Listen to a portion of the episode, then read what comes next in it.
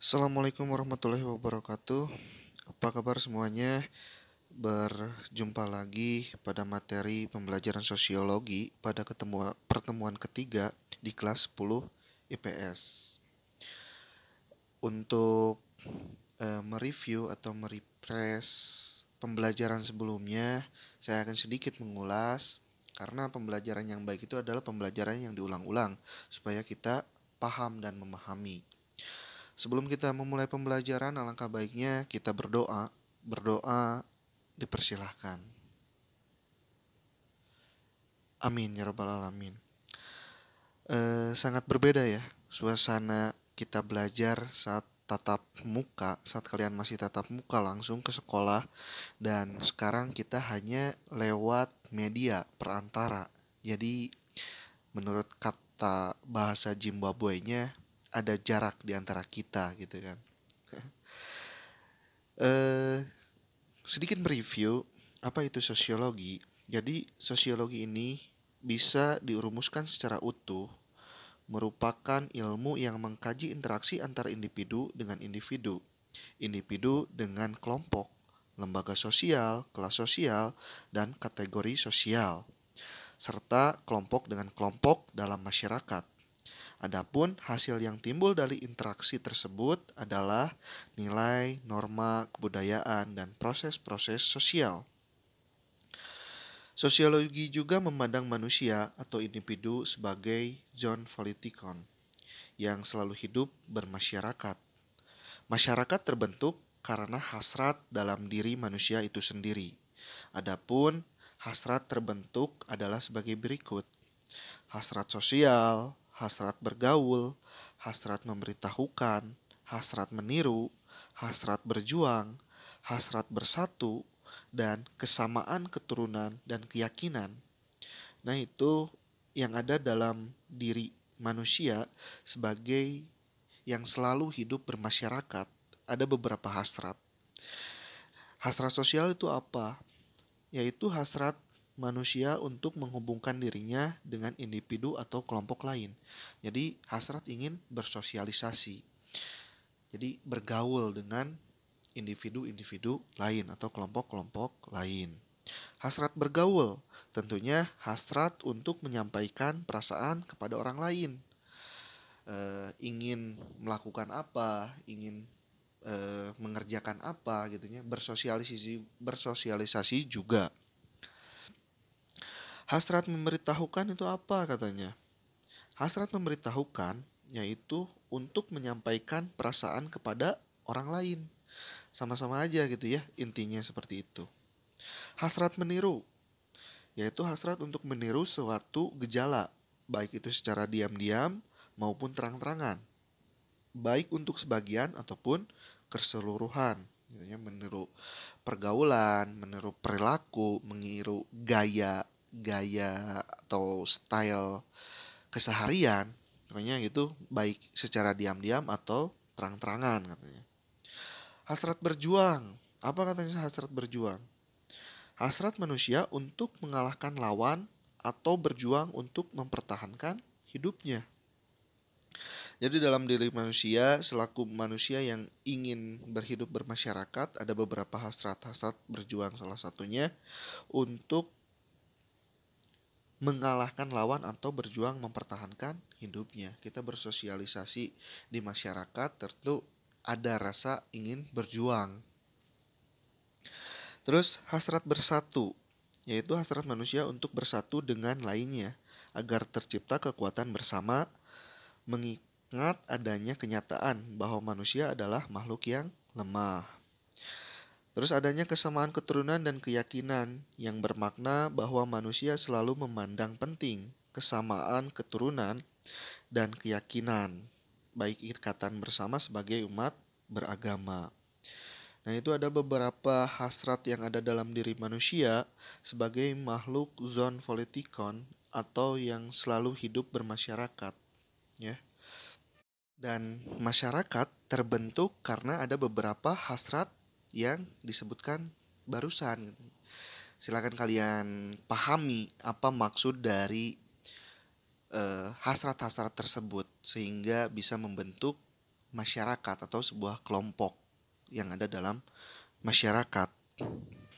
Karena manusia tidak lepas dari yang namanya sosialisasi ya, tidak lepas dari masyarakat. Ada beberapa alasan manusia hidup dan bermasyarakat adalah untuk memenuhi kebutuhan. Kita hidup bersosialisasi, kita hidup terjun ke masyarakat, ya tujuannya untuk memenuhi kebutuhan kita, kebutuhan hidup kita seperti makan, pendidikan, dan lain sebagainya. Kebutuhan primer, kebutuhan sekunder gitu kan. Adapun kebutuhan yang secara umum dimiliki oleh setiap manusia adalah sebagai berikut. Kan saya jelaskan. Yang pertama itu kebutuhan hidup mendasar atau kebutuhan primer. Kebutuhan hidup mendasar adalah kebutuhan manusia yang erat kaitannya dengan kerjasam kerjasmanian. Adapun contohnya kebutuhan primer adalah yang berhubungan dengan kejasmanian gitu ya. Makan dan minum, istirahat, perlindungan dari iklim, suhu, dan cuaca. Terus pemeliharaan kesehatan secara menyeluruh. Itu kebutuhan kita yang primer yang harus kita miliki dan harus kita dapatkan secara hidup kita bermasyarakat gitu ya. Makan dan minum gak ujuk-ujuk datang gitu kan istirahat juga harus ada sebuah tempat yang pastinya tempat itu dibuat sama manusia yang memerlukan masyarakat atau memerlukan sosialisasi untuk mendapatkannya gitu kan terus ada lagi kebutuhan sosial atau psikologis adalah kebutuhan-kebutuhan yang timbul karena pergaulan antara manusia dalam masyarakat. Contohnya, kebutuhan terhadap kegiatan-kegiatan bersama, kebutuhan terhadap jalinan komunikasi dengan sesama, kebutuhan terhadap kontrol dan keteraturan sosial, kebutuhan terhadap pendidikan. Nah, kebutuhan sosial ini sudah pasti kita akan mendapatkannya jika kita hidup bermasyarakat atau jika kita hidup bersosial. Kebutuhan-kebutuhan tersebut. Apalagi kebutuhan pendidikan gitu ya. Bisa kita belajar sendiri, tapi media yang kita gunakan itu hasil dari siapa? Ada yang menciptakan. Ya, proses sosial, proses bermasyarakat dalam kebutuhan tersebut pasti terjalin gitu, pasti ada. Terus yang selanjutnya ada kebutuhan integratif. Kebutuhan hidup integratif merupakan kebutuhan terpadu yang terdiri dari berbagai macam kebutuhan yang telah dibahas sebelumnya. Adapun contohnya kebutuhan terhadap adanya prinsip benar dan salah, ya. kebutuhan terhadap pengungkapan perasaan-perasaan kolektif atau kerjasama atau kebersamaan, kebutuhan terhadap rasa percaya diri, confidence, dan aktualisasi potensi maupun keberadaan diri atau eksistensi, kebutuhan terhadap pengungkapan etika atau perilaku terpuji dan estetika atau rasa keindahan yang selanjutnya kebutuhan terhadap rekreasi dan hiburan. Tentu saja kebutuhan ini juga kita dapat dari proses sosialisasi atau bermasyarakat. Gak ujuk-ujuk datang sendiri. Kita butuh rekreasi nih, ngahulang serangan gitu ya di kamar. Mal mungkin dapat gitunya yang ada jenuh, bete dan tentunya musingken. Nah, dari kebut tiga kebutuhan yang mendasar secara umum yang dirasakan oleh manusia itu adalah sebuah membuktikan adalah manusia adalah makhluk sosial atau alasan manusia hidup dan bermasyarakat ada tiga kebutuhan tersebut kebutuhan hidup mendasar atau primer yang contohnya tadi disebutkan yang berhubungan dengan jasmani kebutuhan sosial atau psikologis yang bererat kaitannya dengan Eh, kebutuhan terhadap kontrol keteraturan sosial, kegiatan-kegiatan bersama yang mengandalkan psikologisnya gitu ya. Terus kebutuhan pendidikan, yaitu kebutuhan sosial atau psikologis. Kebutuhan integratif. Nah, ini adalah kebutuhan yang secara terpadu yang merupakan yang salah satu contohnya itu kebutuhan terhadap rekreasi dan hiburan, kebutuhan terhadap adanya prinsip benar dan salah gitu ya, tersusun gitu.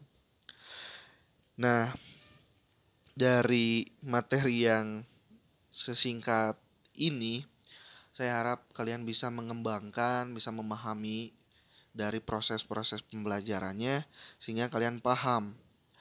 Dan media pembelajaran bukan hanya satu aja, silakan kalian cari pembelajaran dari mana pun. Mudah-mudahan ya tapi dirasakan pasti pembelajaran seperti ini ada jenuhnya bahwa ah bete ah musingkeun gitu kan tapi mau gak mau harus kalian hadapi dan jangan lupa berdoa supaya kondisi seperti ini tidak berlarut-larut dan cepat selesai. Dan kita semua berkumpul di sekolah yang kita harapkan di SMA Plus Al Wahid. Proses pembelajaran kembali normal dan saya juga bisa lebih mengenal satu dengan yang lain bukan hanya lewat media sosial gitu kan taunya apa ini sama si A apa ini sama si B mengumpulkan tugas yang sangat semangat dan rajin-rajinnya tentunya kelas 10 IPS ini dan kita bisa berinteraksi secara langsung gitu kan. individu dengan individu individu dengan kelompok bisa terjalin sebuah proses interaksi, sebuah proses diskusinya juga bisa terjalin sehingga kalian bisa memahami lebih jelas tentang uh, pelajaran sosiologi ini. Tapi sebelumnya kan saya sudah menjelaskan di dua pertemuan bagaimana apa itu sosiologi dan sekarang lanjut ke materi selanjutnya. Untuk saat ini da, materi yang akan dibahas ya seperti itu. Hasrat yang ada dalam diri manusia sehingga bisa membentuk masyarakat. Terus kebutuhan kita sebagai masyarakat sebagai manusia di masyarakat gitu kan. Nah itu e, mudah-mudahan ini menjadi bermanfaat untuk kalian minggu depan kita akan membahas tentang bagaimana karakteristik karakteristik dan hakikat sosiologi itu sendiri Zakumullah dari saya sekian. Uh, Assalamualaikum warahmatullahi wabarakatuh. Dan jangan lupa untuk mengisi absensi dan tugasnya kalian kerjakan. Tugas jangan dijadikan beban, tapi ini adalah sebuah tantangan. Bagaimana kalian menghadapi sebuah tantangan tersebut? Ya, sekian dan jangan banyak alasan. Tetap semangat. Assalamualaikum warahmatullahi wabarakatuh.